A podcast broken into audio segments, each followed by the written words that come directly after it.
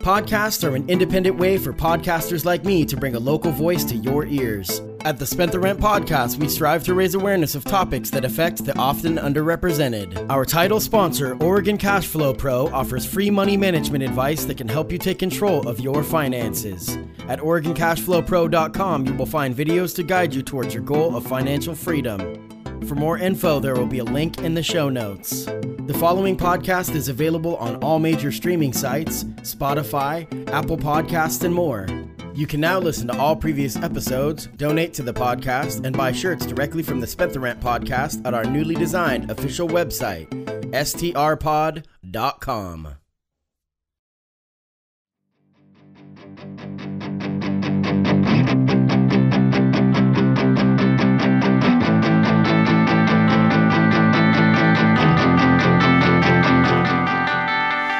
Welcome to the Spent the Rent podcast. I am your host, Patty Rose. My guest today is an applicant for the vacant Eugene City Council seat in Ward 7, Daniel Isaacson. Daniel, welcome to the show. Hey, how are you? I'm doing good. Thank you so much for doing this. It's Black Friday, so uh, we had talked about doing this a while ago, and this is my first free weekend since uh, the forum. Let me talk about that a little bit, and then we'll get into Yeah. why we're here. So, the Eugene Tenants, Tenants Association hosted a candidate forum at Alluvium, and uh, yourself and Joel Iboa were the two candidates that at that time had thrown their name in the hat. It was pretty early in this process. Uh, it was a very substantive forum. Ultimately, you were the victor of the straw poll at that event, and those results were given to the council as a recommendation. Uh, Joel Iboa has since removed his name from consideration, but there are now nine more applicants, one of whom is my good friend Thomas, uh, Thomas Shida. Shout out to Thomas. And on or around December 12th, there will be a vote by the City Council to declare the new appointment for the seat vacated by the recent recall. I wanted to have you on because I was impressed with your passion for the city of Eugene. And though this is not an endorsement, I live in Springfield anyway. I wanted to give a chance to chat with you about who, you know, what got us here. So first of all, let's talk about who you are and why you decided to throw your name in the applicant pool. So in your words, who is Daniel Isaacson? Uh, I mean, that's a long, that's a long question. I, I, I grew up in, in Oregon. I grew up in Southern Oregon, um, and uh, moved to Eugene. Went to school here. Moved to Chicago, and I came back uh, from Chicago, um, kind of chasing a, a dream and a chance to come back home.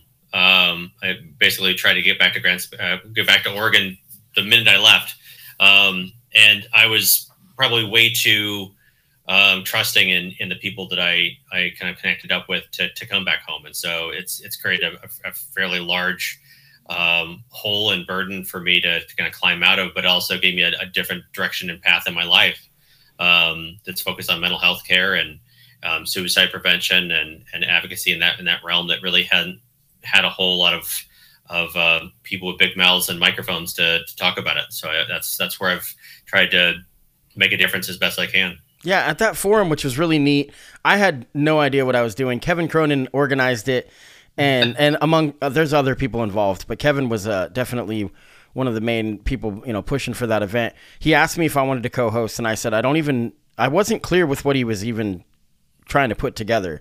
And he's like, "This is going to be good. You can just host, which means you'll introduce the moderators, and then you can get out of the way, and then you'll know, and then next time you'll be more helpful." And I was like, he was so it's so incredible in Eugene how there's that reality, how it's like, I want you to be part of this, and you're like, well, I don't know how, and they're like, well, then just hang out. Like a pr- apprentice, and then the next time you'll learn more, and then you know, give it five years, and you'll be the one hosting these events. I hope they do this. I hope they do that all the time for for every every race going forward. I think it was. I never saw those before, so it was great. it was a, opportunity to be it was an amazing event considering Yeah. how I mean we had you were in person and Joel Iboa was uh, remote. I think he was in Texas doing work. Yeah. So he was on this this big movie screen and you were on stage and I mean if you were there it it, it was pretty wild to watch. Oh no, I think that there's going to be a lot of those kind of forums and I'd like to host some as well.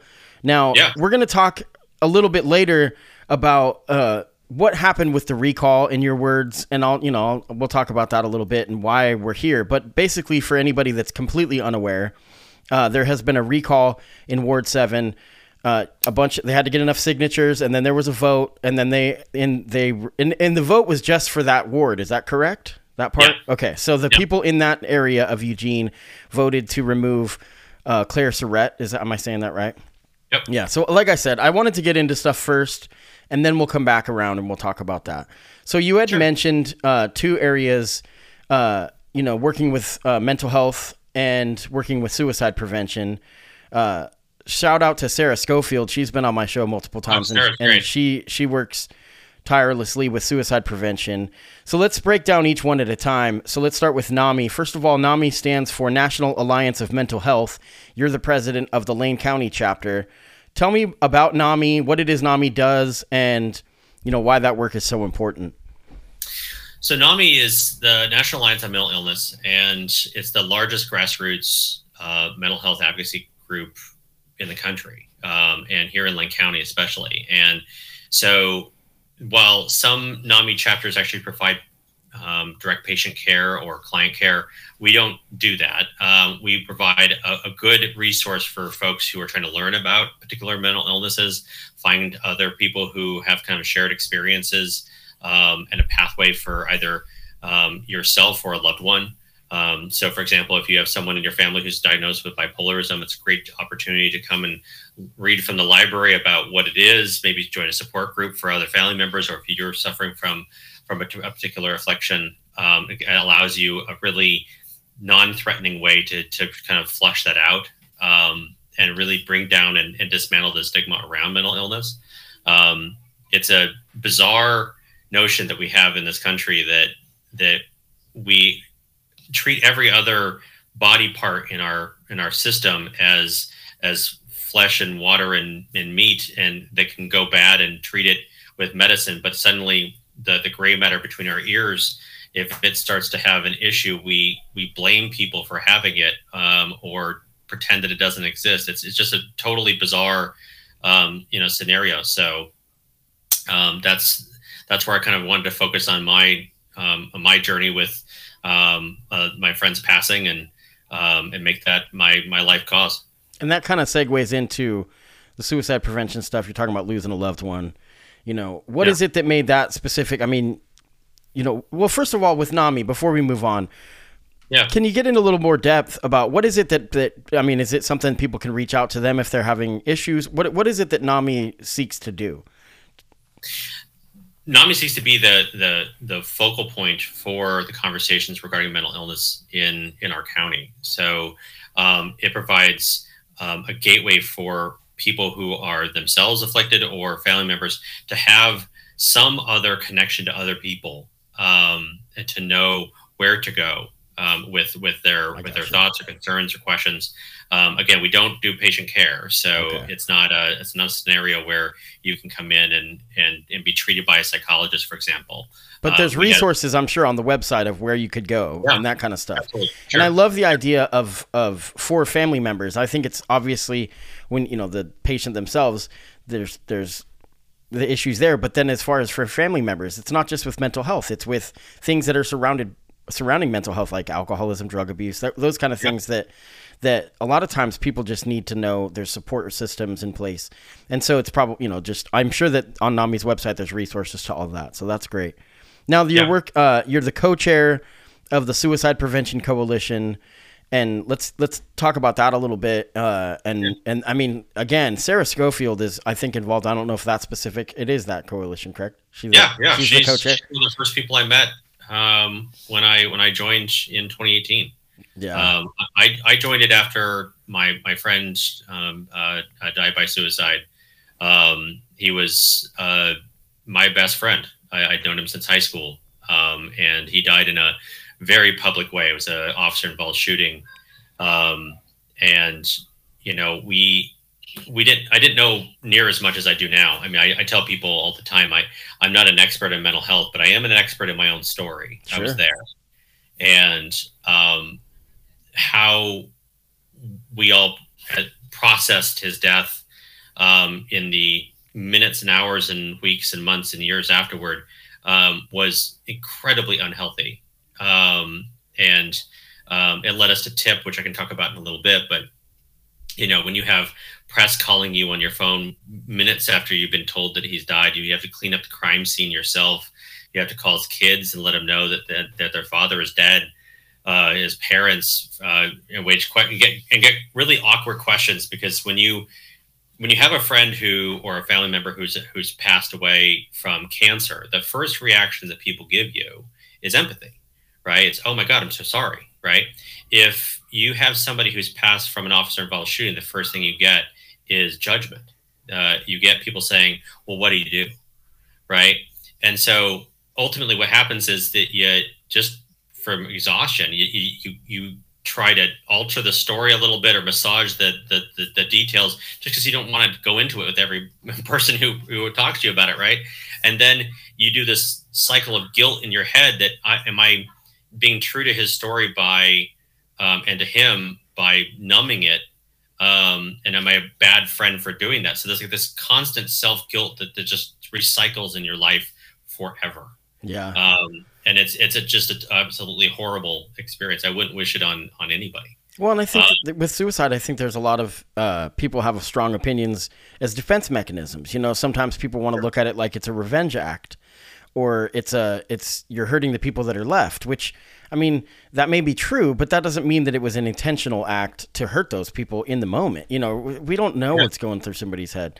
Yeah, that I mean, suicide. I've personally, uh, my mom had I've been very vocal about this on my podcast. My mom had multiple attempts uh, to take her own life when I was a kid, and uh, she died, you know, suddenly. And a year before she died, she had another attempt, and then when she finally did pass, it was uh, from uh, like a brain aneurysm or a heart attack. Is what we didn't do an autopsy because to me, I was like, I already knew that this was coming. Like, regardless of why she died, you know and i know that in those moments like you talk about media and even people's uh, curiosity they want to know how. They want to know the details of the grisly stuff.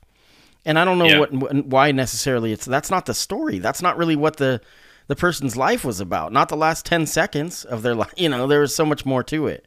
So i've been very vocal about that. And then as far as mental health i mean i haven't really outwardly said this yet but i recently got on anxiety medication for the first time which is something that has been extremely beneficial to me. And I'm lucky because I've heard that you have to try to take 10 different, you know, four different things before you might find the right one. And I mm-hmm. think that what I'm doing is real mild. It's a serotonin booster because I've had so many years of having just being hard on myself that it's I've I've I've not been able to produce the proper levels of serotonin. At least that's where we're at with it now cuz I mean this is the science, there's a lot of science there, but it's also just kind of throwing something at the wall and seeing what sticks for each person. We don't know fully what the right answer is for everyone, you know, for mental health because there isn't. You know, there isn't a one shoe, you know, fits all uh, approach here. It really is individualized. Uh, Jonah Hill has a really great uh, show on Netflix uh, about his mental health journey, and it's he, he decided to basically create a movie out of his experience with his therapist, and it's really fascinating. You, know, you should you should check that I, out. I watched some of it. I was falling asleep because even though on the podcast I go by Patty Rose, Rose was my mom's last name. Uh, oh. Stutz is my last name, so the movie is called Stutz, oh.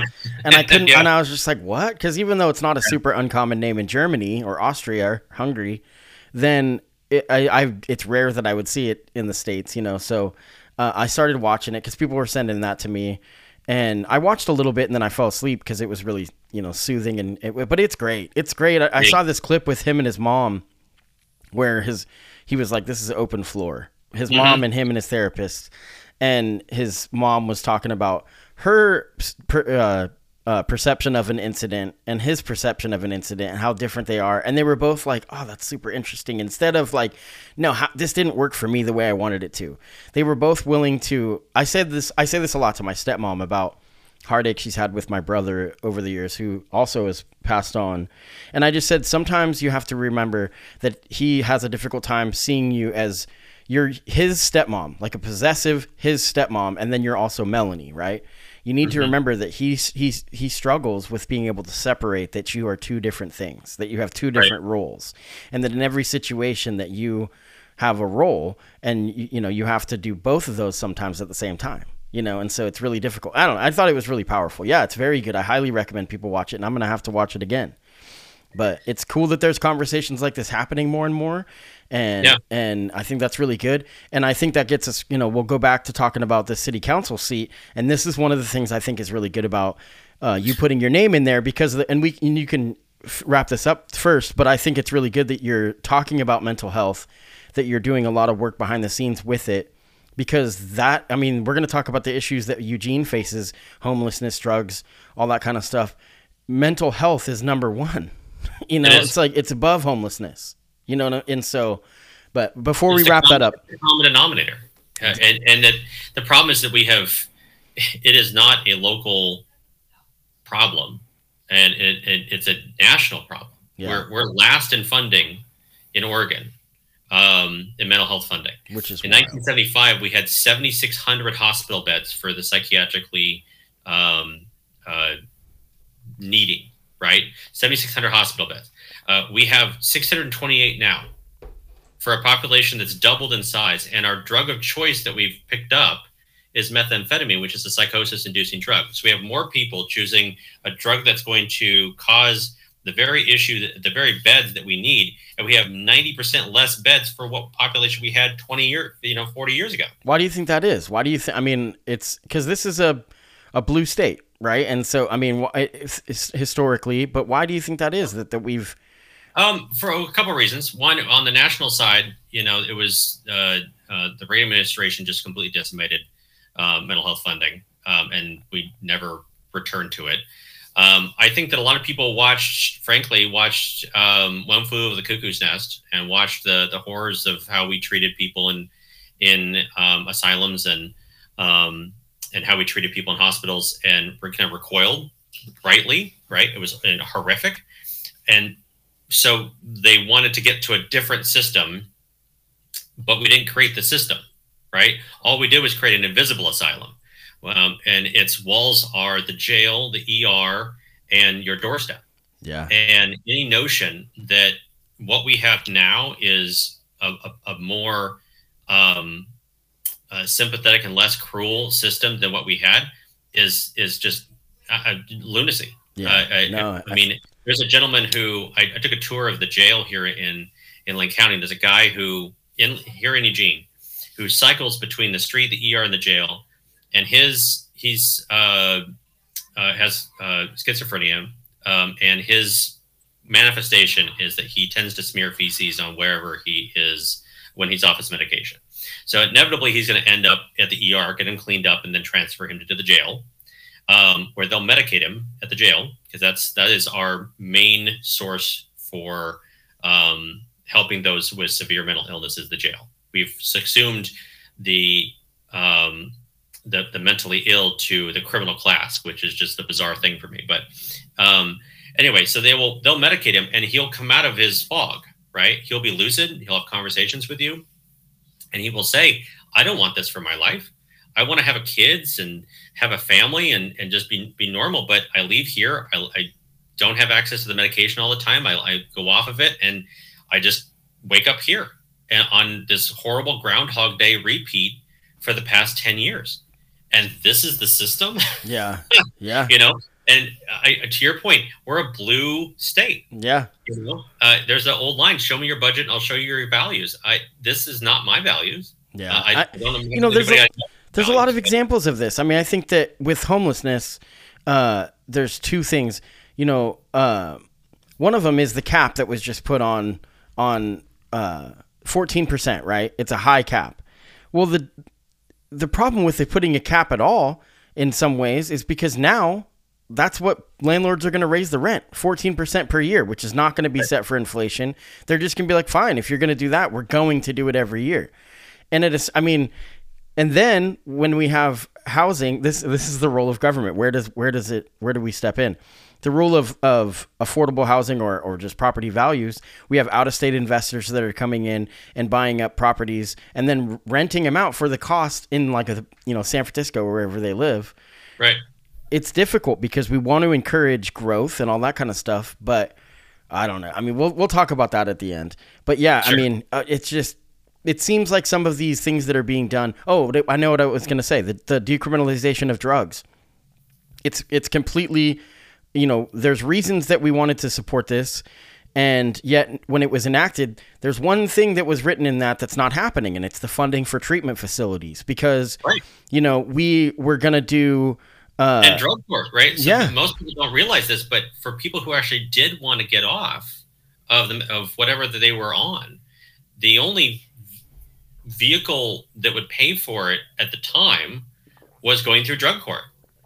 Well, if you're not charged with a crime anymore, then you don't have access to drug court, which means the drug courts went away. Yeah. Um, and, and it just I and it's and that one sucks too because the decriminal the was a really bad idea. Yeah, the political end of it is that that's something that has just been attached to Democrats, even though it was voted in by the voters.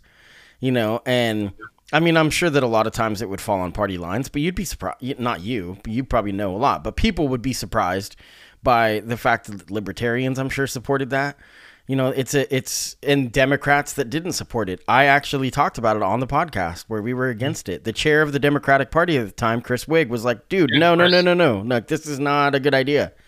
You well, know? he works in the trenches of it. I mean, he, he exactly. knows more than, than anybody. I mean, he and and Patty Perlow were trying to ring the bell as best they that they could to, to say this is this is a bad idea, guys. When the um, district attorney and the and the chair of the Democratic Party are on the same page, then that's a right. I don't, and, I don't know her politics, but right, you know, right? I um, mean, but back to um to, to, to suicide and stuff. So um, the the way it is now um is if a really bad tragedy happens in somebody's life, um, someone commits suicide, there's a murder, you know, whatever uh, the process by which you're notified as a surviving uh, family member is what we call second trauma, because the the people who do it aren't really, you know, all in. It, they're very sterile. Um, it's not a knock against them. It's, it's, a horrible job. Nobody wants to do it.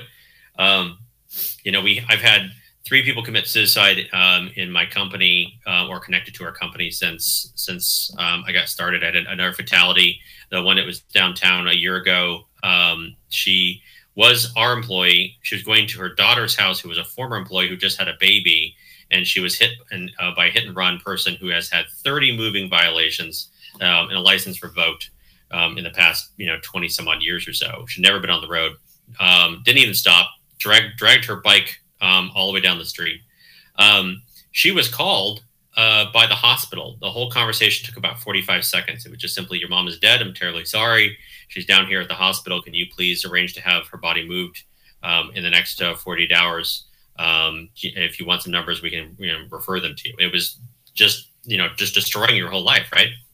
So, you know, when that happens to you, uh, you know, from firsthand experience, uh, it is uh, devastating. Doesn't even come close to the word. There, there just isn't a a, a handbook for what you're supposed to do. Well, just traumatizing. Um, I mean, it's traumatizing. It's totally traumatizing, right? Um, you know, I had a woman whose uh, uh, son committed suicide in his car, um, and he shot himself. And for whatever reason, he was moving at the time, and so he had all his personal belongings. And the one of the boxes in the front seat was some of his more personal, older stuff, including his baby book. And she went into that car to get it um, afterward. I mean, you can imagine the level of trauma that that causes, right? Um, she didn't know that there are services out there that will do that for you, right? That will make sure everything is, you know, that will remove any evidence of, of what had happened. Um, so when I uh, joined the Suicide Prevention Coalition, I asked uh, Roger, uh, who, who runs it, who's probably one of the most chipper people I've ever met in my life, who deals in suicide every day. Um, but I said, what's on your wish list? Like, what if you had a magic wand? What would you bring to Lane County that we don't have? And he said, a program called TIP. It's called a trauma informed program. And what they do is it's all volunteer run. It's like CAHOOTS after something's happened. Uh, they dispatch out with 911 uh, when something happens. Usually it's a it's a death.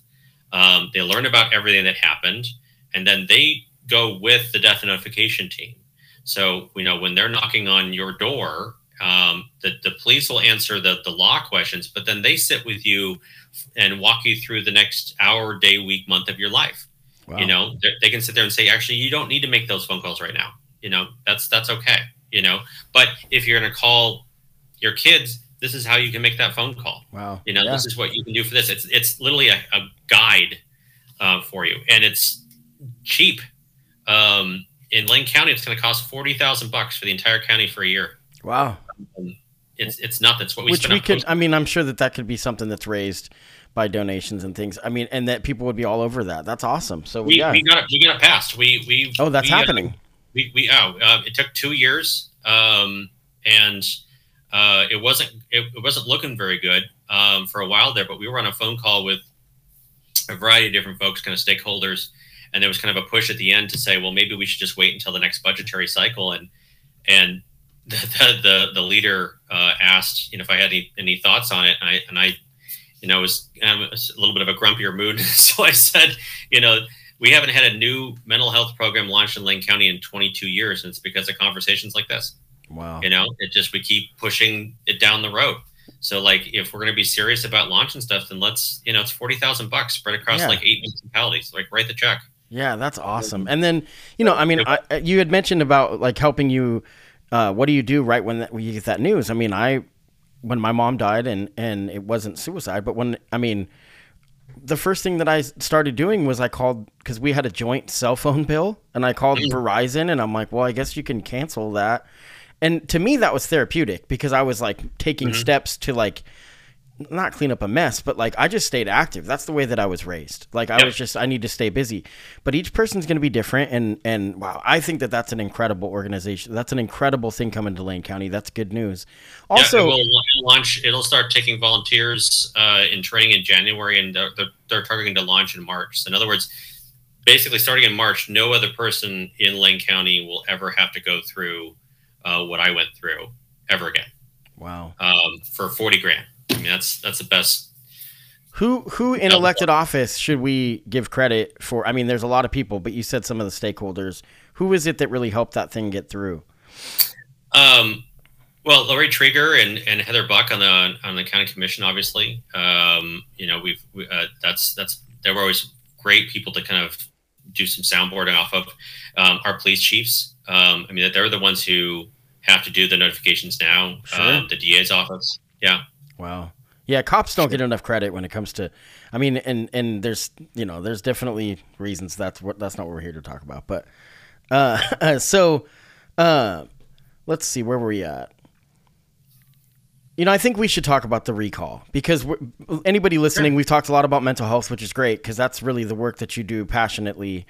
And I think that we're painting a picture of who you are and what you're passionate about. But I think we should talk about a recall and the growing feeling in Ward 7 that the council is not representing the residents. Now, I'm going to say the growing feeling. Uh, that's not everybody. You know, there's just a certain group, and I'm sure that there's people that are across a, a broad swath in that group that have different reasons for supporting the recall. But can you explain the situation of how this recall came to be and basically, you know, what got us here? Yeah, I mean, I there's the on paper reason why, you know, the very easy to track reason, and then there's kind of the undercurrent. Um, and that's subjective. I mean, it's it's just my opinion. Uh, other people may have their own. Sure. Um, on paper, uh, the issue was uh, something called EMX, which is a, a planned um, uh, idea to, to draft uh, a new way of, of busing people up and down River Road. Um, it, it is a um, kind of stage three of a stage 10 process. Um, there's some federal dollars that come uh, to the city if they do certain things. And uh, it's kind of a combination between LTD and the, and the city. Um, so folks didn't want what the potential um, uh, was going to lay out of the traffic would ultimately look like on River Road, and so they delivered some petitions to um, then Councillor Syrett, um, and there was uh, kind of upset nature, uh, kind of upset feelings about how she voted to further the study and, and advance the project down to, down the line to stage stage four. Um, and so a recall was was was announced, and signatures were taken, and and uh, you know here we are and, was, um, and they were successful in recalling her i think it's a yeah. dangerous precedent to set when you're removing someone from office based on a vote that they made because that's what elections are for. You elect the person and then if they you don't like what they're doing then you vote as a citizen yeah. to remove them or to vote for someone else to replace them. To me the the more dangerous thing was how the how the process went down because there's something called the SEL 350, and this is the, the document that if anybody files whenever you want to start taking signatures for anything, if you want to start a petition or a recall or uh, you know whatever you want to do, and it's a little box that you have to describe what it is that you're doing, and that that has to be will be then be communicated to any voter that you're having the conversation with, and it's 200 words long. It's your limit, and you have to be truthful on it, and um, that is so critical that you're truthful on it because um, if you're not, the whole system breaks down, and the city recorder's office was supposed to check it for accuracy. Um, and uh, we were in a transition between the old recorder and we got a new recorder, and they didn't look at it um, and, and check it for accuracy in, in in the sense of checking it for truthfulness. And their position was, we're not the truth police. If you don't think that it's truthful, go to court and have somebody overturn it. And that is a that is the worst possible precedent to set, because what that essentially says is, I can say whatever the hell I want about you and if you're a working class person who's in office or you don't have a lot of means, you just have to take it on the chin. There's there's no the only option is to go raise ten thousand dollars and go fight it in court. Yeah. And that that is that talk about a class system uh, almost instantaneously, sure. right? And I mean, at the end of the day, if I go and get a petition to say I want to go recall you because you voted for XYZ. Can I get enough people to, to, to support that? Maybe, maybe not. If I go out there and I said, you know, I heard uh, he's a tax cheat, or I heard he's a pedophile, am I going to be able to get enough signatures? Yes. Yes, I am. Right. right? If I, I can just lie about whatever the hell I want, right? So that's why that system exists because we don't want recall after recall after recall for every little thing based on lies because it was very easy to get the signatures, right? The threshold for recalling needs to be high. It needs to be you have done something so egregious that telling people the honest truth about what you did create a groundswell of, of supporters both at the signature stage and the verification stage and ultimately the vote to boot you out, right? If it's if the, we lower the bar to we can say whatever we want, then all we have is recalls. It's just we're just this is the new norm, and that yeah. is the most dangerous precedent that we set. Yeah, and I mean, this is the same district that would cover West the West Lane County Commissioner seat, correct? Like a part of it because it's River Road, right? Yeah, so you yeah. see that uh, Ryan Ceniceros won, and Ryan had Ceniceros yeah. had gotten more involved, was on the school board uh, in I think Junction City, I think I believe. Uh, you know, so they and and there's this growing just kind of pushback against government because they want to paint the picture like they're being the ones that aren't being heard from when it's uh, authoritarian type tactics that they're using and and and dishonesty and misinformation. You well, know, they would argue that, that it wasn't a party thing; that it was generally not being listened to. And I will say that the I that had could be true in that state. We had solid Democrats at the door, solid D's who said, you know, I'm voting for the recall. Um, wow. And and so I think that it's the undercurrent of of why we're here has more to do with um, kind of a, a, general unpleasantness feeling about where we are um, as a city. As a city, absolutely. I live in. Heard. Yeah, I um, live in. I mean, at that forum that we talked about, oh my gosh, the dist, you know, and it was at Alluvium, and the crowd, the people that were there. First of all, I want to give a ton of credit because there was people. Uh, that did not come from affluent areas of Eugene, you know, that just eloquent questioning I mean, eloquent, thought oriented questioning about I mean, it was just incredible some of the stuff that you guys were asked during that and I was very impressed, you know. And so it was like these people with very little that have so much engagement and that's really good to see. Now that being said, I, I think that there's just this growing frustration across every belief system in this area that of Eugene that it's like something's got to give. This direction we're heading's not good. And so, yeah. you know, I mean, one of the things is is maybe looking at new leadership, you know, and on that. But I mean, that's what you're here for. You wanted to put your name in the hat. What is it that made you want to step up to this? Obviously, this is going to be a huge challenge because you're going to be first of all, is it like a few months that you'll be in office before you then have to start cam- campaigning if you get seated? You know, because the appointment will be the most scrutinized city council seat probably ever. Right, and it's just a news person, story. Yeah, person has to turn right around um, and and start campaigning the day uh, day after. They make their appointment choice on December 12th. December 13th, you're knocking on doors. Yeah. Um, all the way up to May. And then if there's more than um, a few people who, who run in May and you don't get 50%, Um, then, then the top two go on to November, and then the following May, uh, you got to run again for a full term. So this is a solid year or more that you're committing yourself to. Yeah. So when there's a um, vacant seat, city council will then vote. For anybody that's unaware, it, it, then will vote to you know choose the appointment to fill the seat, and I and originally intended on having you and Joel Iboa on, and then that's not the only applicants now. There's like ten, and I'm just not going to have time, you know. And so the reason that I had you on is because you won the straw poll at the event that we hosted, and because yeah. I was impressed. And I've talking to friends of mine behind the scenes. I think there's a belief that you were probably. This is very. Uh, difficult to quantify, but you're probably the most qualified of the applicants in, in what we were talking about. We believe that's the case. Sure. There's some great applicants, but uh, we'll see where the city council wants to go with it. The interesting thing about a group of people that want to recall someone, and like you had said, it, it wasn't probably done. There's people. It was across political lines and whatnot, but I mean, it was done by one group that was organizing it. That's that's for sure. But that being said, the interesting thing is, is when you what I've learned from doing this podcast, we were talking about school board uh, removing. Uh, if they remove the superintendent, it backs you up 18 months. You don't get back up to where you were for 18 months, roughly. You know, and also when it comes to removing a uh, uh, uh someone like a that holds the seat, then you allow that person that's now the the replacement, not voted by the city, voted by the council, now mm-hmm. becomes an incumbent in the next election, and incumbents win at like eighty percent clip. So all of the, fr- you know, it's it's. I think it's going to be changing a little bit. We'll see locally, yeah. but I mean, it's an interesting strategy where it's like, so you think this town is? We'll just say right and left for con for just because it's simple. So you, this, this town's too liberal, too left, and you want to remove someone from office. Now what you're doing is allowing the liberal majority to, repl- to pick the replacement you know, and I, I, I don't think that you fit that description of being somebody that's just one sided. No. You know, but I'm just and saying. And I, what I would say is, um, you know, I, the, to to be like objective, they would say that, that it wasn't about about party, and that it was. It, in fact, they maligned the idea that we should be bringing in, um, uh, you know, a, a particular political bent um, into it.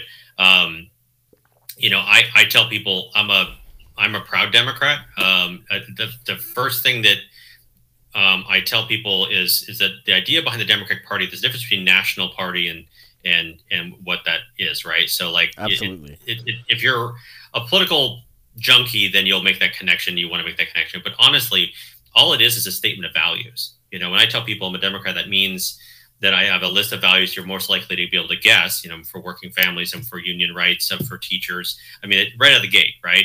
Um, that just starts the conversation, but that doesn't end the conversation unless you want it to. Um, and the, the feeling that I think that is is going on in in Ward Seven is is that are there going to be people who are not going to vote for me purely because out of, out of party politics? Sure, sure. Are those a good chunk of those going to be people from the recall? Probably, right? But the those are going to be the people that I'm going to be able to move the needle on. I, I would I'm going to try to, but for me, it's about getting back to the basics, um, and that's where I think we're we're missing it in Ward Seven, and frankly around the city. Like um, in my decision to to to run, I decided to go and knock on 150 doors in every one of the neighborhoods in um, Ward Seven. So I knocked on 600 doors, um, and I asked if you take out homelessness um, drugs and transportation off of the list.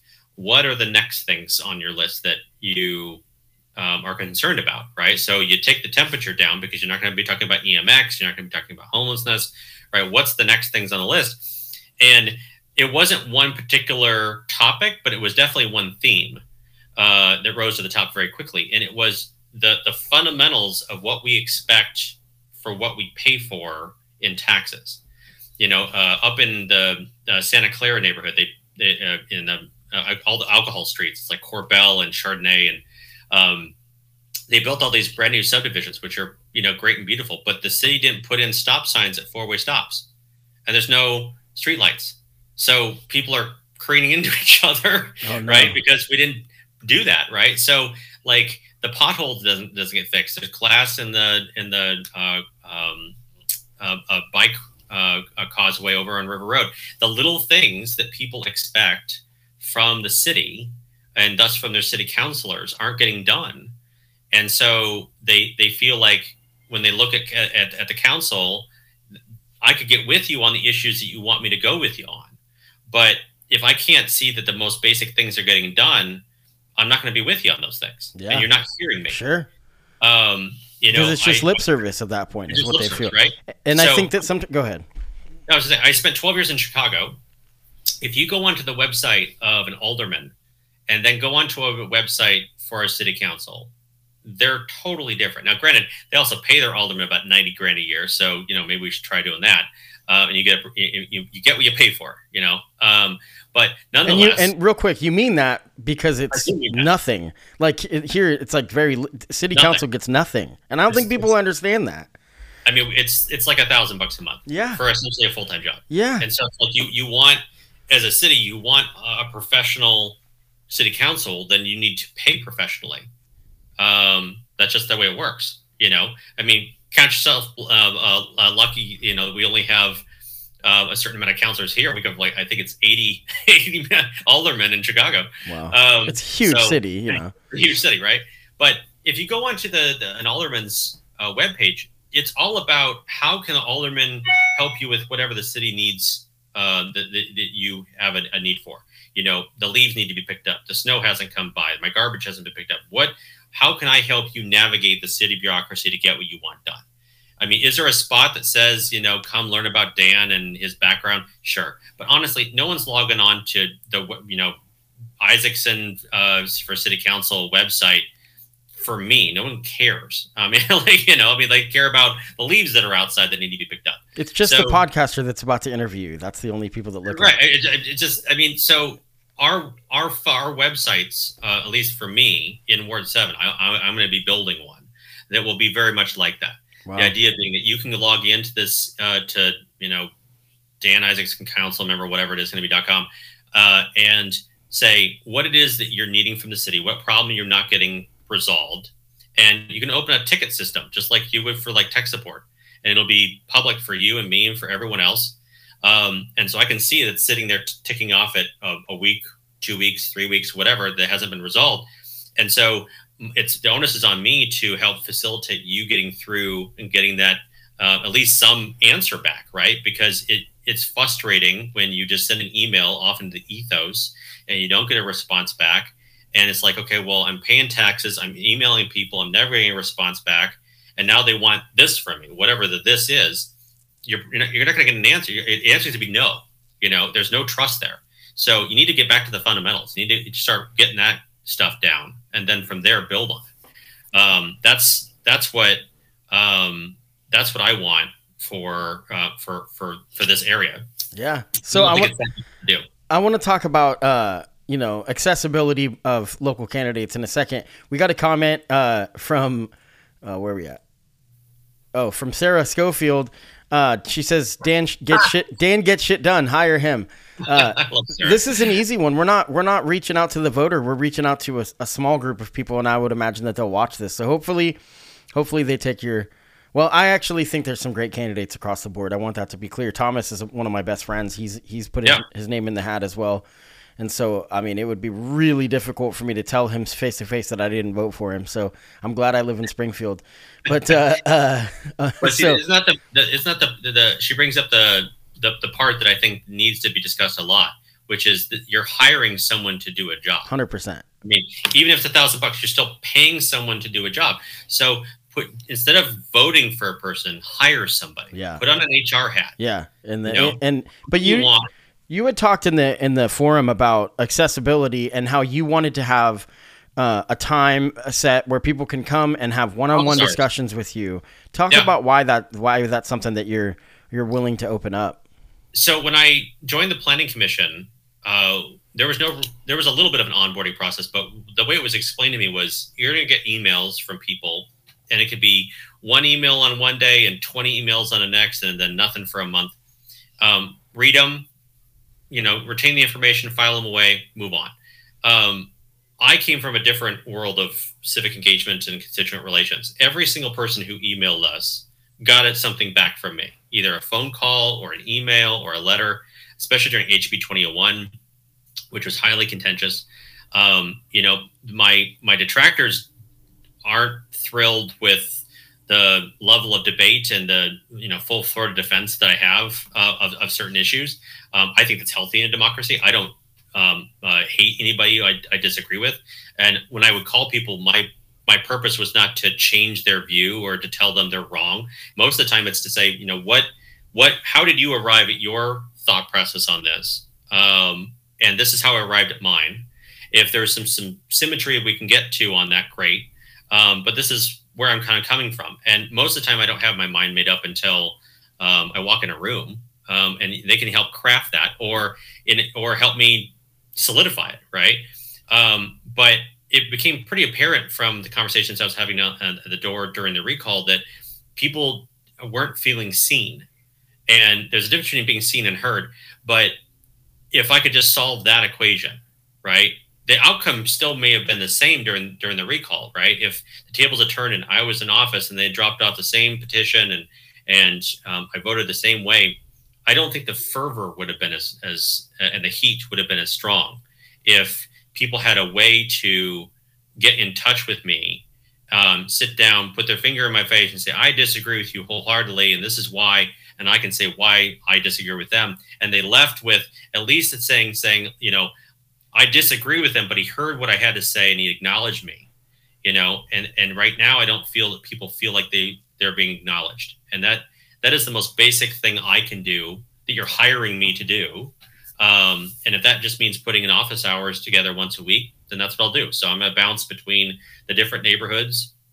We'll pick a spot uh, and make it the same spot every week, um, and uh, um, allow people to come in and tell me whatever they whatever they're thinking, whatever their thoughts are. Yeah, like a town hall style. You know, let me yeah. know uh, if there's any way I can help with that because because I yeah. would, I'd like to you know and, and I think we should have more town halls like generally like host it. I think it'd be great. I think that the alluvium thing that was something that I learned because I do think some of it needs to be remote. Some of it there's there's benefits to both. I know that some people don't have access to the internet or good enough internet or whatever, but there's also mm. people that don't have access to the time that want it to be on the internet. Like it yeah. could have been an email or it could have been, you know, you know, and so yeah. That people are busy and, and, and so I think we need to kind of find a hybrid model that works for everybody. Well, that's really good. I want to talk about the three biggest issues that you had said. I like how you said that when you went around talking to people, you said it, remove affordable housing, homelessness, drugs, and transportation. What's the what's the fourth one? But let's talk about those three.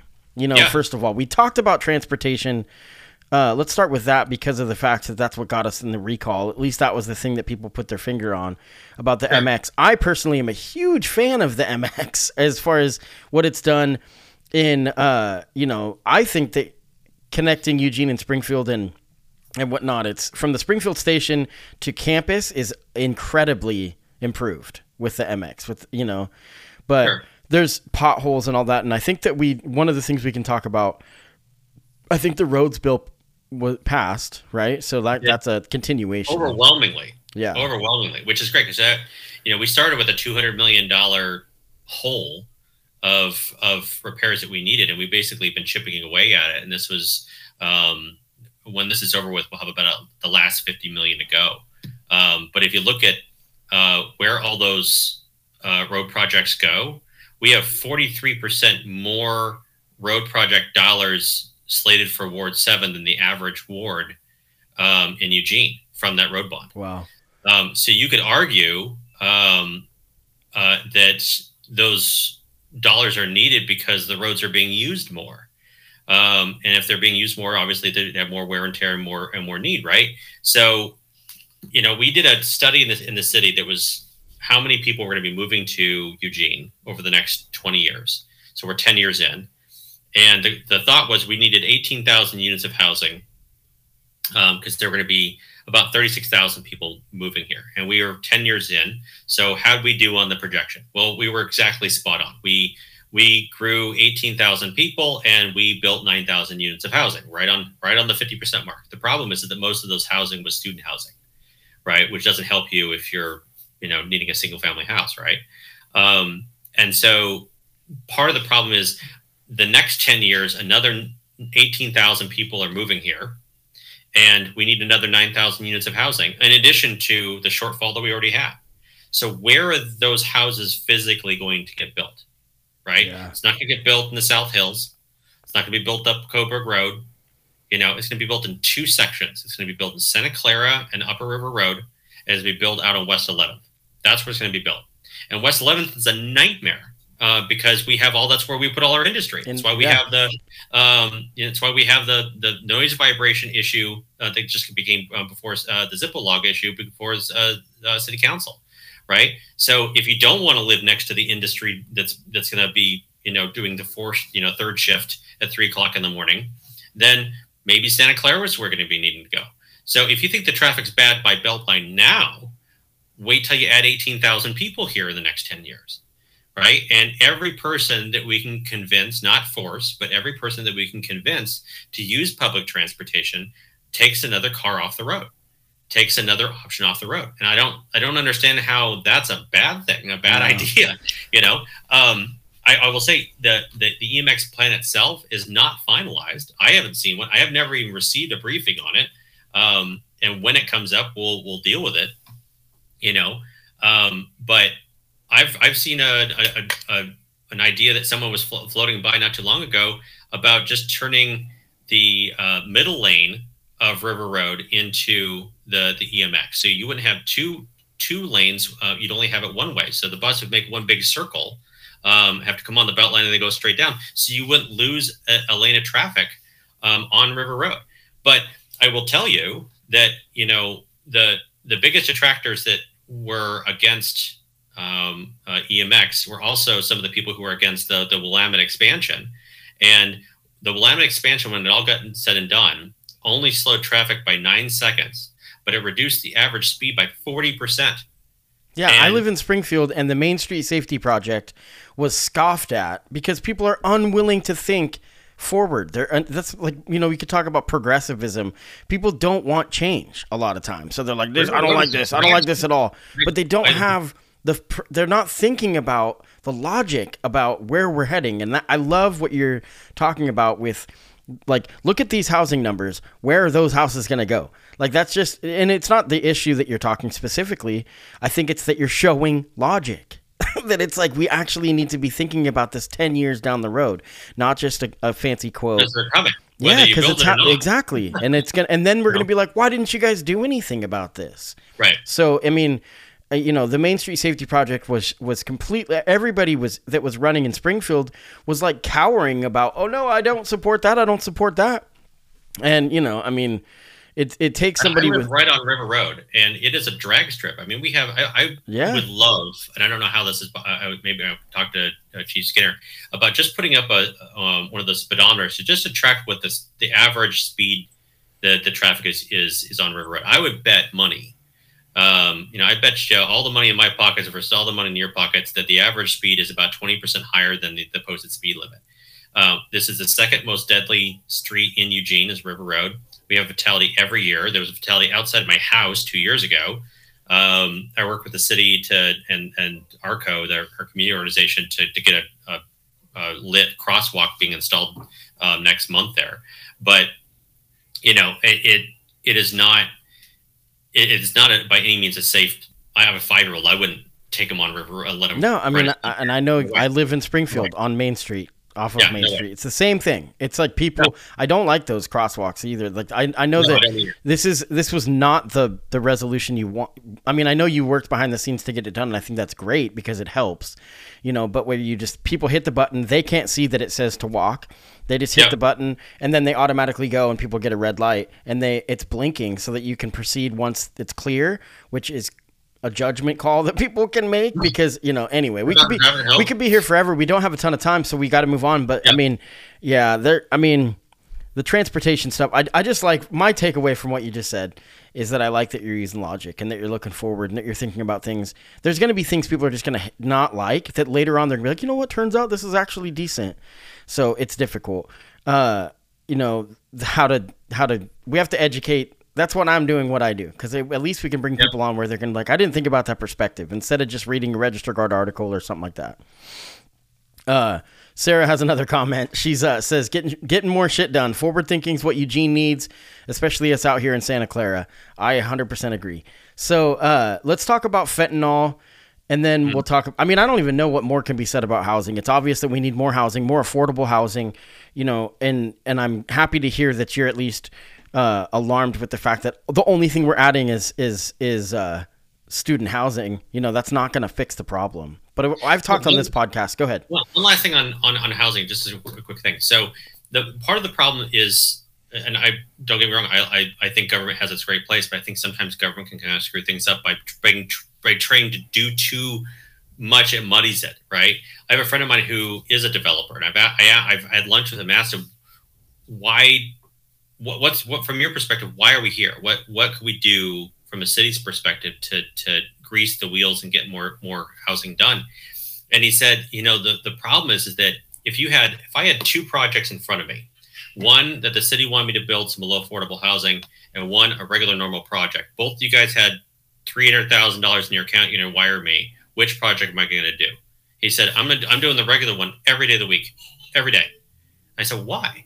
And he said that the reason was is that all the hoops I got to jump through to deal with the city to build the affordable housing pro- uh, project versus the other one. He said, honestly, if the city was serious about it, they would just put someone on the project, made them the lead, like them deal with all the forms, all this stuff, and just hire me, the contractor, to do contracting. That's what my job it. is. Right. That's that's what I signed up to do. I'm not a nonprofit lead. I'm not there to fill out forms, you know, and just pay me to do my job. And then I would choose more of those projects. So I think there's there's ways if we just turn the, the prism a little bit um, and start listening to to folks uh, and again hearing what they're having to say i think that we can kind of grease the wheels to get more things done well i think it's i mean i think it's important for people to understand too that you can't just you have to think about building stuff that taxpayers live in so you have to have i mean i know that in springfield that there's the uh, mohawk i can't remember what it's called but this new middle middle income middle to upper income uh, housing development. And people were like, "What about low income housing?" And it's like the idea, the argument is, is that when you create higher housing, higher income housing, lower income housing becomes available because people that are are going up in life, and people are like, sure. "What about the people that don't have anything?" And it's like we have to do both. We have to do both because we have to have opportunities for tax revenue to pay for the programs that the people that don't have money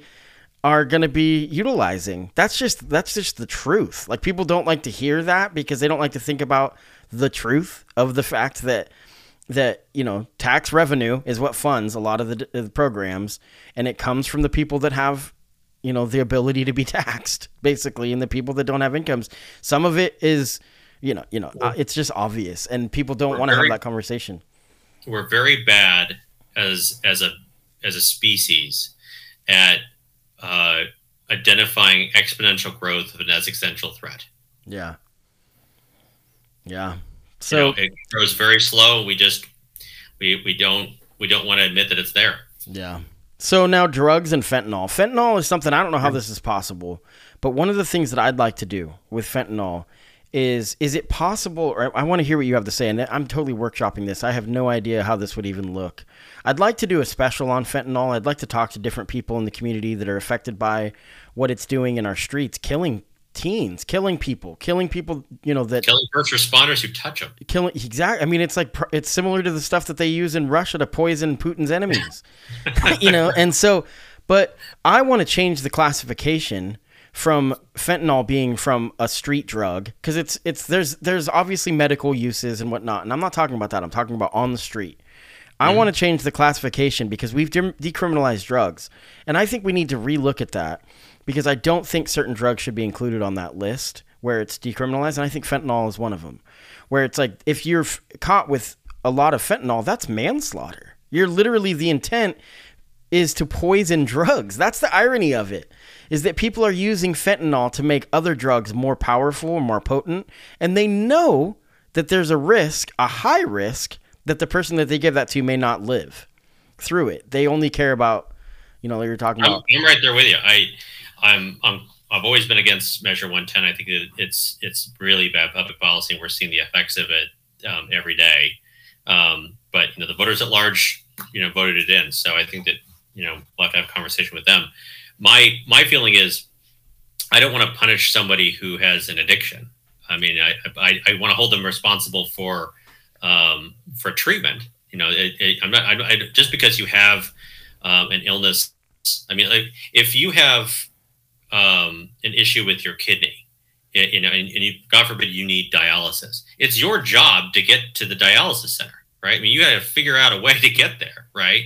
Um, so in the same in the same sense here. So if you have a, an alcohol affliction or a drug addiction, putting you in prison doesn't solve that. No. Um, and so I want there to be a ton of of uh, wraparound services that can help you, provided that you, you want to take ownership in your own disease.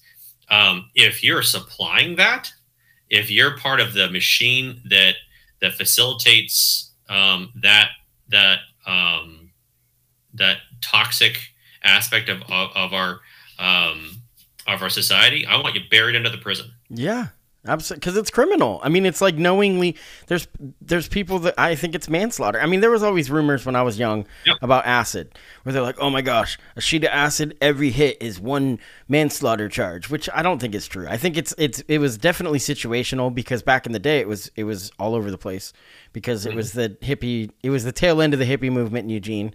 So that stuff was there, and I saw 16, 17, 18 year old friends, friends of mine that got arrested with LSD, and they didn't spend we're like, who did you who did you write up? Because we didn't know. I personally don't know a lot about the judicial system because I never had to get tied up in it because I was pretty fortunate. There was anytime things got bad, there would be a dust cloud where Patrick used to be.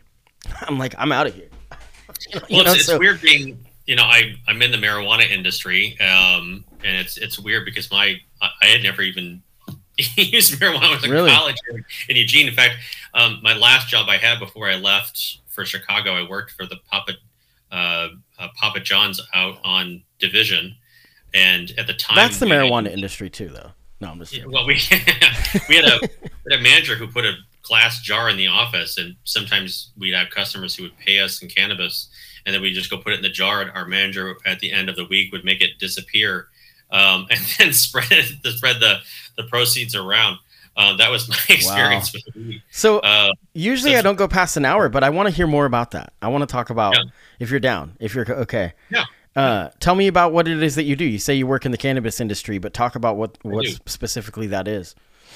Um, I own a um, I, I, own a part owner of uh, two farms and a co-packing business. Uh, the co-packing business is in the Whiteaker neighborhood. We've been there for three years now, um, and um, I employ about 35 people. Um, it's a it's a good industry in the sense that it's, it's growing, it's maturing, it's it's a bunch of startups. Um, it's a it's bad in, in, in industry, and if you're looking for stability or um, there's some bad people too, and the rules are just really antiquated. I mean, everything is cash, and there's there are problems. You know, I I mentioned at the beginning of the program, you know, that how I got back to Oregon. I, I I trusted a friend that I knew in college and um, was essentially lied to, and um, and as was everyone who I work with, who gave up their lives in retirement, and I, I gave up a really great job that was high paying, and um, invested all of um, uh, my retirement and you know parents' retirement and all that kind of stuff, and ultimately it was found to be um, one big lie, and wow. By the time you know you figure it out you've already left your job and sure. uh, they've already replaced it and you're going down a hill. So you're you got to figure something out. Um, so you know uh, we we fought a, a pretty public battle um, in in Creswell for um, to open up a dispensary there. And um, I'm glad that um, the vote went the way it did because it it really kind of shined a light on on um, who we had kind of settled ourselves up with. And when we finally untangled ourselves from him, um, we had a meeting in May of 2018 to decide whether or not to just walk away um, or whether to kind of keep going. Um, and so for six years, five years or so, we've uh, worked pretty much without a paycheck to, to get people paid off. We started about $8.1 million in debt, um, uh, which is, you know, when you, when you don't have, you know, uh, a whole lot uh, to to kind of right the ship with, and you're looking at that kind of debt, it's it's pretty pretty dramatic. Um, but you know, we did debt reductions and and uh, sold off assets, and we've got it down to about two million now. Um, and um, what I told people is, you know, as long as I'm here uh, working every day, uh, along with Kat and and, uh, and Peter and and PJ and Larry and everyone else, I can't guarantee you're going to make money on your investment, but I'm going to do my best to get your money back. Sure. Um, you know, and that's that's hard because you know, especially when you go into politics, because people will use that as a as the the basis to try to attack you for it. And well, and it's so nuanced. There's so much that goes into. I mean, there, you know, there, like you said, a partnership with somebody that's not, you know, wasn't being forthcoming. I mean, it's just, I don't know. I had somebody who who asked me uh, just yesterday. They said, you know, that they were doing an interview, and they they said, well, you know, it, can we really trust that your intentions on city council are going to be for the people, not to enrich yourself? And I went, um, I've, I haven't I haven't seen anybody how they can enrich um, out of um, at a city council. At a city council. That's um, yeah. Like you're gonna be able to make like stock market backdoor deals and stuff. right. Yeah. Um, it just it's hard because I, what I tell people is you know uh, I'm I'm glad I made that decision in 2018. I'm still glad that we're we're making do and, and taking care of the people that we said we are going to take care of a lot longer than it well, I wish. But the the result of that was you know pushing a friend of mine to the point where he needed to feel like he needed to kill himself, yeah. and I had to live with that the rest of my life. Yeah. You know, I, and it, um, you know, so would I have made the same decision um, if I if I knew everything? No, I would have walked. Um, everyone everyone I knew told me to walk. Um, you know, but I can't. I can only wake up and and try to find the strength to keep getting through another day. Um, some days are good and some days are really bad. You know, anniversaries suck, and um, you know, I, you know, he has three kids. They're wonderful, wonderful boys, but they're older and they go through some of their own problems. And you know, you you're reminded every day of, of a decision that you made that you're gonna be haunted with. Um, and so, um, for me, I, I, hope that my story is one. Like I said at the very beginning, I, am not an expert in, the, in mental health stuff, but I am an expert in in my own personal story, and because yeah. I was there, and um, it, it, it's one that I think that people can kind of learn from. If all you want is a bunch of leaders who seemingly have never made any mistakes, have had smooth sails, and everything went right for them, then you're just asking for a leader to lie to you, um, and that's just not me. Um, so I'm I'm willing to put my my name forward and let the chips fall where they may. One and to be clear, we're not talking about the people on city council. There's great people on city council, and obviously those are the people that you're applying for their for their vote. So, uh, you know, Randy Groves, I had the honor to chat with him uh, a couple weeks ago. Gosh, he, yeah. it was just one of my favorite conversations I've had in a long time, and I pinch myself that I get to do this and get to talk to people like yourself. And I know that I shouldn't because we're just citizens, we're just people. It's just that I never saw myself uh, doing something like this platform. You know, it's and it's something that I can share stories and elevate voices in the community something I've always wanted to do and I finally have found a way to do that. So this has been a pleasure like all episodes that I do to get to know you better and now I know that I can reach out uh, if cuz I know that you're doing a lot behind the scenes. I mean, Sarah is somebody that I respect mightily and she's her exact quote, he gets shit done. So so, so I think that's a, a pretty good endorsement. Uh, d- you know, Daniel Isaacson, uh, it's been an honor and uh, you know it'll be interesting to see. J- December twelfth is when the council will vote. Yep. But I think that you had kind of hinted at this, and this is gonna be the last thing we'll get out of here. But I mean, you would kind of. This is what people do in campaigns. They talk about when elected. This is what I'm going to do, and that kind of thing. But yeah. I think that your plan is is that it that it, you if you do get the appointment, uh, that you will be running again. I think you already had had had because yeah. I know that sometimes with appointments it's a holdover, you know, and that is the case in in many cases where people are like, okay, you'll hold this position for a little bit of time and then we'll have an open seat. But you're well, you, you touched on this a little bit ago about how the superintendent race, that the recalling him sets you back 18 months. You have to there's a momentum that you have to yeah. have in an office. And I, I don't think that it does a good job for the citizens of Ward 7 to have a really high turnover of every, in this no. case, six months. No. Um, you know, you're, whether you like Claire or not, she has a tremendous amount of institutional memory that nobody yeah. uh, who the council could choose is going to fill that role, right? So you've lost that. Um, and that's going to take time to build that up. So um, I can only hope that that the people who are open to hearing an argument of someone to, to help lead this this ward, um, you know, can come from me and hear my argument and, and, and grade me on um, the job they're hiring me to do on the next six months. You know, what can I accomplish in six months that I'm willing to commit to? Did I do it? Then you know we'll talk about the next six months and the next six months after that, and and just keep going going along. Yeah.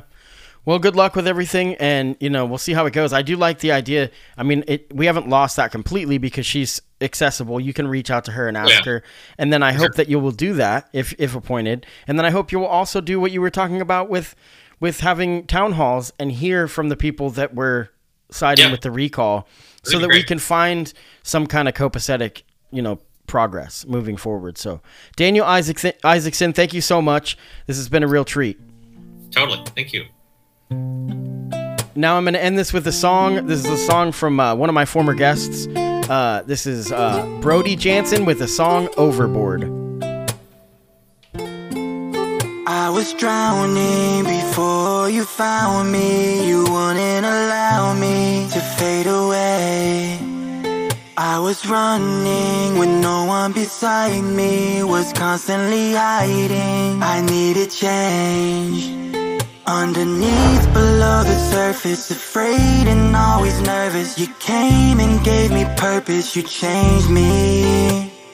Sometimes we fall apart Sometimes it gets too dark. I hold you close to my heart And float above the surface. I'm swimming in these thoughts of you. Lately, girl, that's all I do. Got me jumping overboard these waves keep crashing down on me. Your voice the only sound I need. Take my hand and let's explore. You keep my head above the water. You keep me hopeful for tomorrow. You keep me floating. Beautiful motions Lost in this ocean. Just me and you. Stuck in my head overthinking Just grab my hand if we're sinking Don't be afraid of the deepness. Just keep breathing. Just keep breathing. I'm swimming in these thoughts of you. Lately, girl, that's all I do. Got me jumping overboard. These waves keep crashing down on me. Your voice the only sound I need. Take my hand and let's explore. You keep my head above the water. You keep me hopeful for tomorrow. You keep me floating Beautiful motions Lost in this ocean Just me and you